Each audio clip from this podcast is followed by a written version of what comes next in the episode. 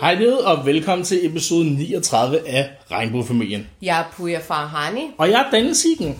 Regnbuefamilien er en helt almindelig anderledes familie. Vi giver forældresprang, pædagogiske begreber og værktøjer. Samtidig adresserer vi ligestilling, sociale og racemæssige uretfærdigheder, lokale, lokale og globale LGBTQIA plus rettigheder, og bedst af alt så giver vi alle vores glæder og følelsen af at være med til bords hjemme hos os.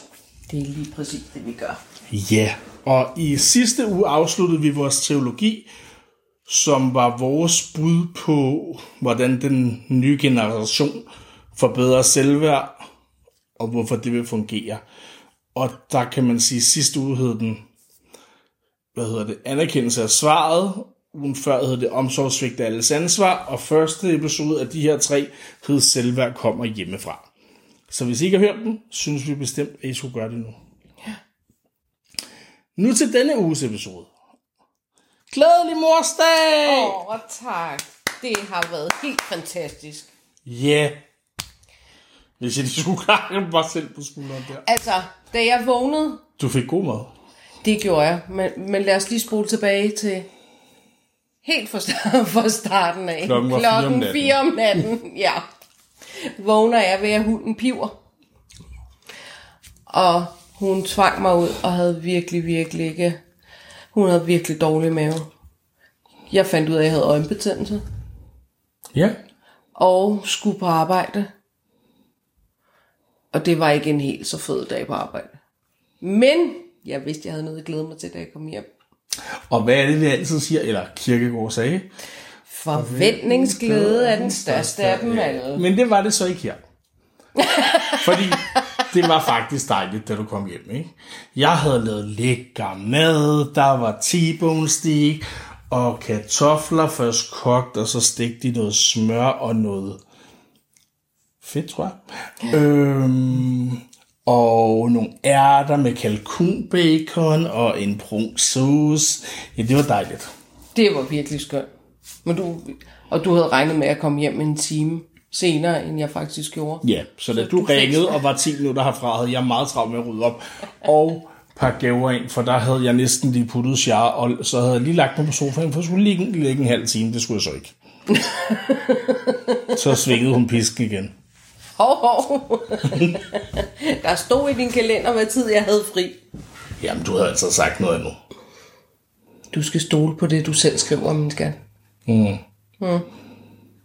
Ja. Nå, hvad fik du i gave? Ej, jeg fik en masse fantastiske bøger, som jeg faktisk har ønsket mig rigtig, rigtig længe. Ja. Og ikke nok med, at jeg fik de her bøger. Så i hver en af bø- et af bøgerne, jeg åbnede, så lå der en personlig hilsen. Og det var simpelthen så smukt, og det var så rørende. Og så er det bedste af det hele, det er, at jeg kan bruge dem som Bogmærker. bogmærker. Faktisk, hvis vi tager nummer et, der var, som hedder Nattens Blomst, som er en bog skrevet af en iransk forfatter, der hedder Nilo. Ja, Den er dansk.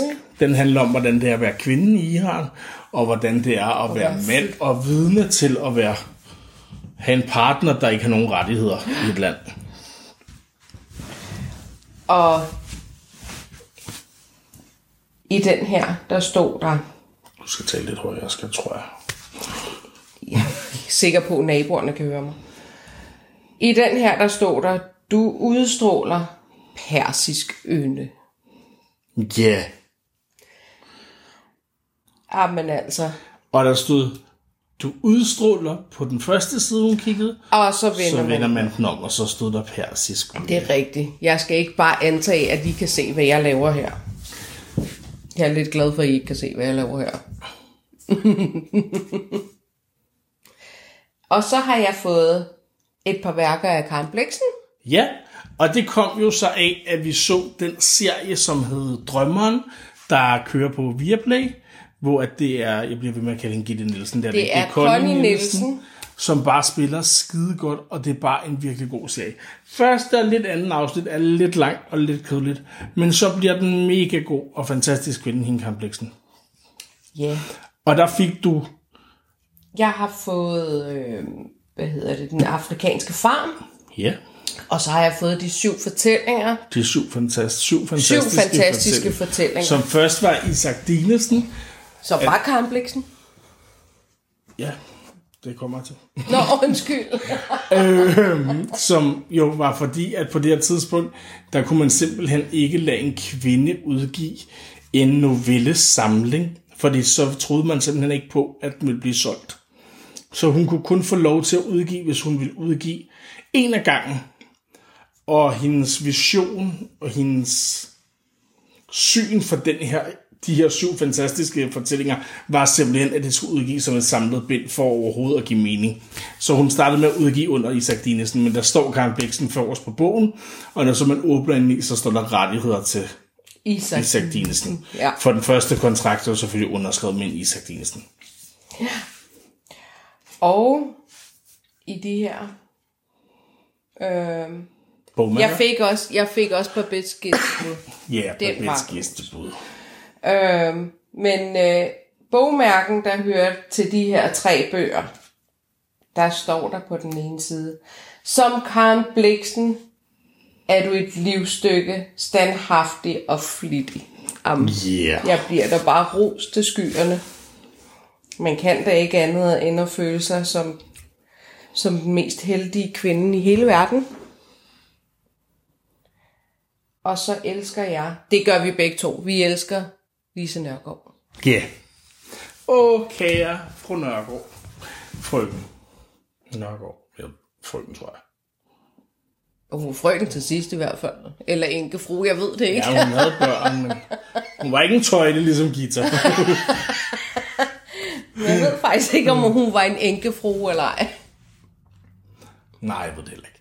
Men Lise Nørgaard, jeg elsker Lise Nørgaard. Jeg elsker alt ved Lise Nørgaard. Hun skrev Matador, som er genial, og som var det første stykke, man ligesom så på den tv, hvor der var flere homoseksuelle karakterer. Det er man jo så ikke sikker på altid, men det mener vi jo både Hasvan og Iben er, uden at man ved det. Men, og så er der jo, da, øhm, hvad hedder det, da øh, Mads Gjern forviser Daniel fra sit hjem, og Ingeborg, som er spillet af Gita Nørby, siger, syg i hovedet, det er dig, der er syg i dit hoved.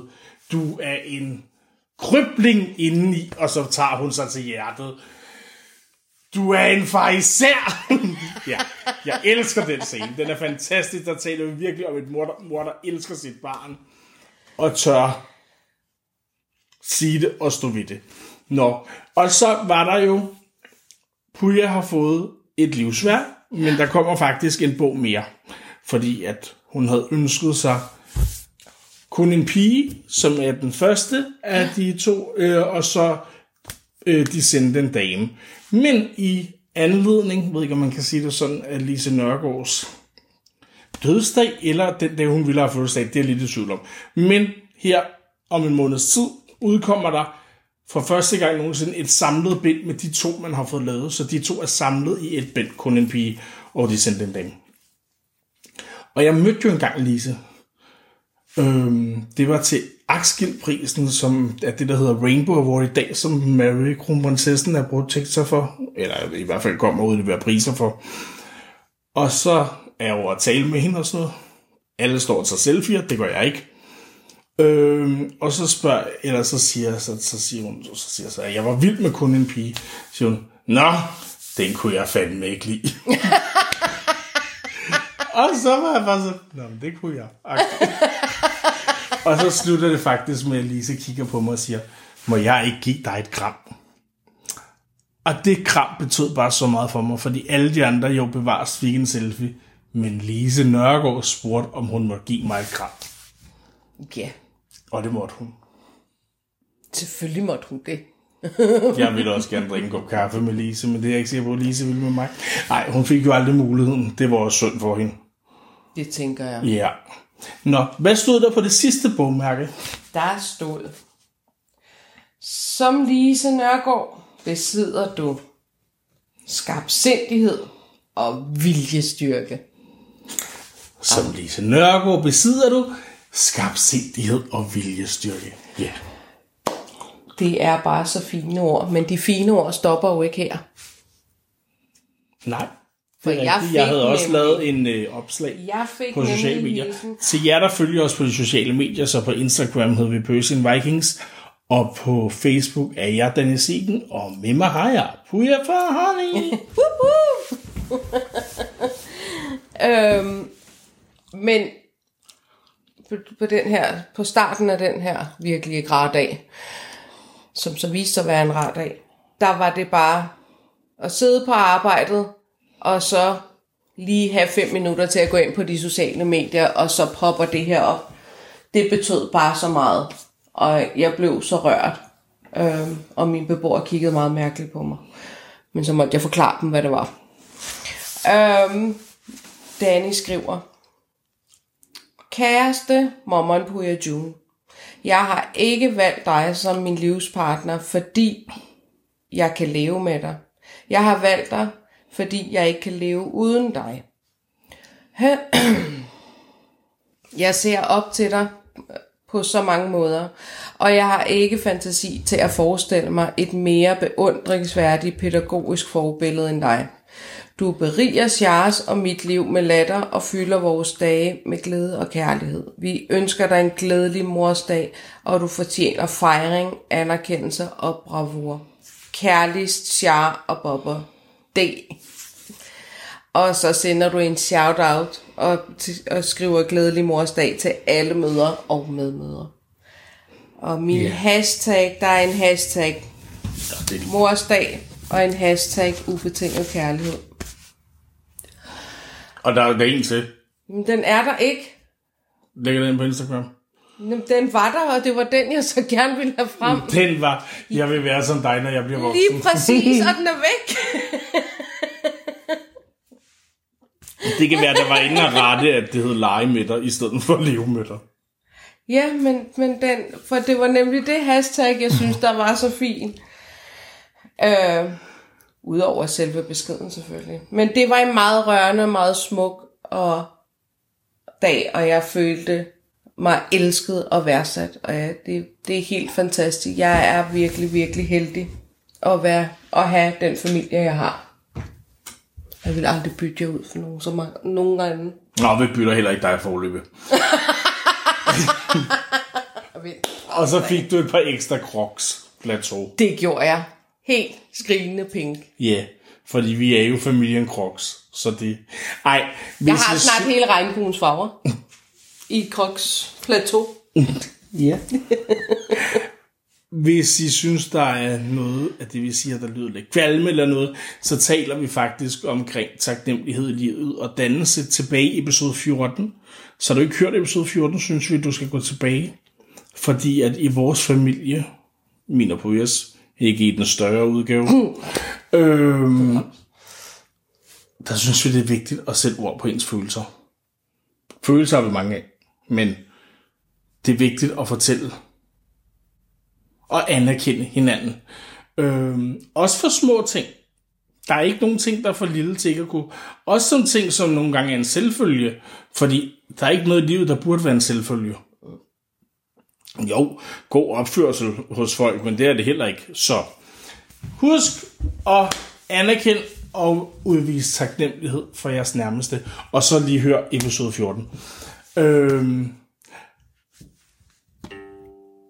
hvis vi lige skulle gå tilbage, kan I så huske, at jeg skulle plante og spire frø, og jeg var meget begejstret. Ja. Det er noget fucking røvkusse.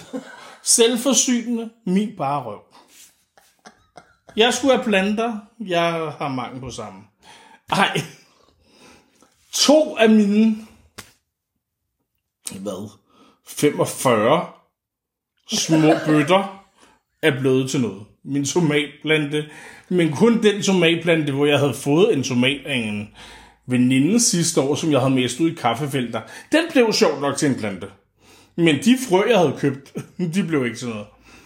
Og så blev min chiliplante frø, jeg havde blevet. Ja, jeg er ikke tilfreds. Ja, det er fandme dårligt til det her. Hvilket jeg virkelig er taknemmelig for, at vi skal have chilier.